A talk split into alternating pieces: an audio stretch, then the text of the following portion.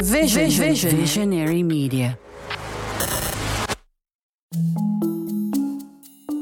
Did you know there are currently 5.2 million podcasts in the world? That's according to Spotify. And among those millions, the question is how do you hook in listeners to yours?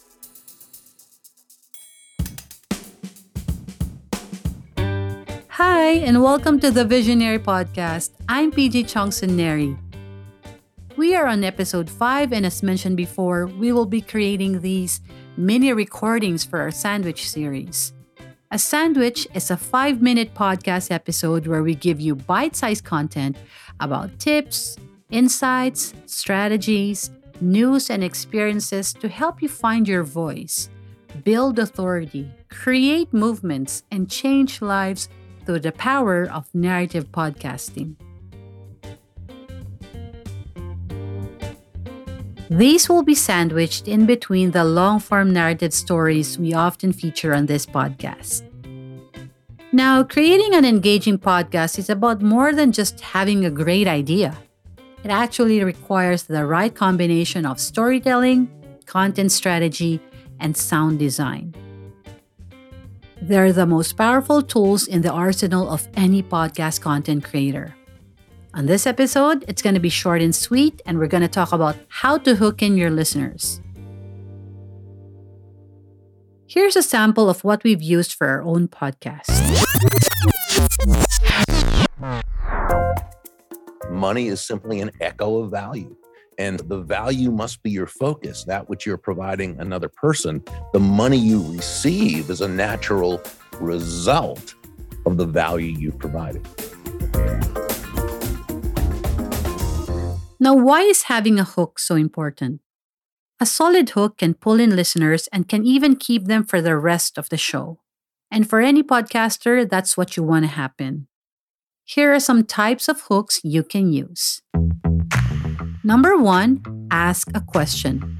If you want to get your listeners to start thinking, this is a great option, especially if it's a question that goes beyond being answered by a yes or a no. Number two, use a show stopping statistic. People with children under five are most likely to want to work from home at least one day per week. Using figures about a topic can help you establish your credibility. Just remember, research well. Number three, read out a relevant quote or use a quote from your guest. When Samuel said something like, Mom, why are you always working? And the way he looked at me. Doing this will already give your audience a sneak peek of the theme for your episode. Number four, present a common problem. This can make your podcast episode instantly relatable as it talks about the problem your audiences are currently facing. Number five, read out a controversial statement. Not only is this attention grabbing, but it can also be thought provoking. Number six, tell a story through sound or music.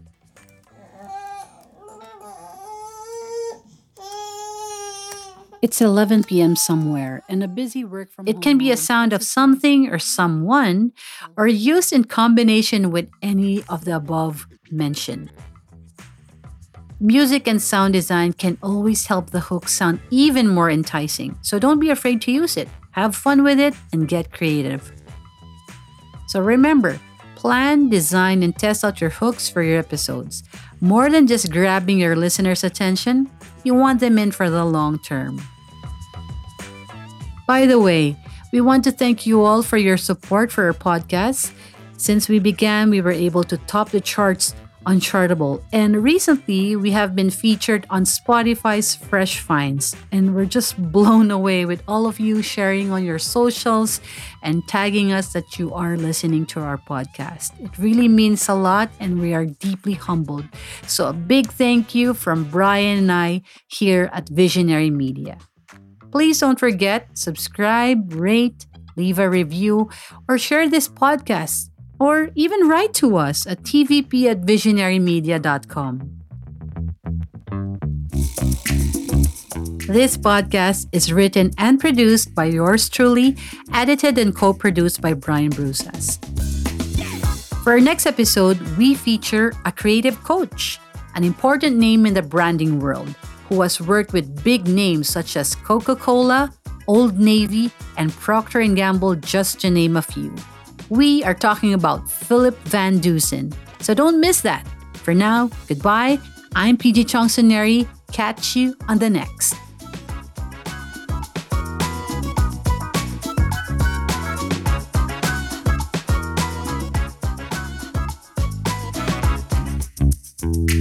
thank you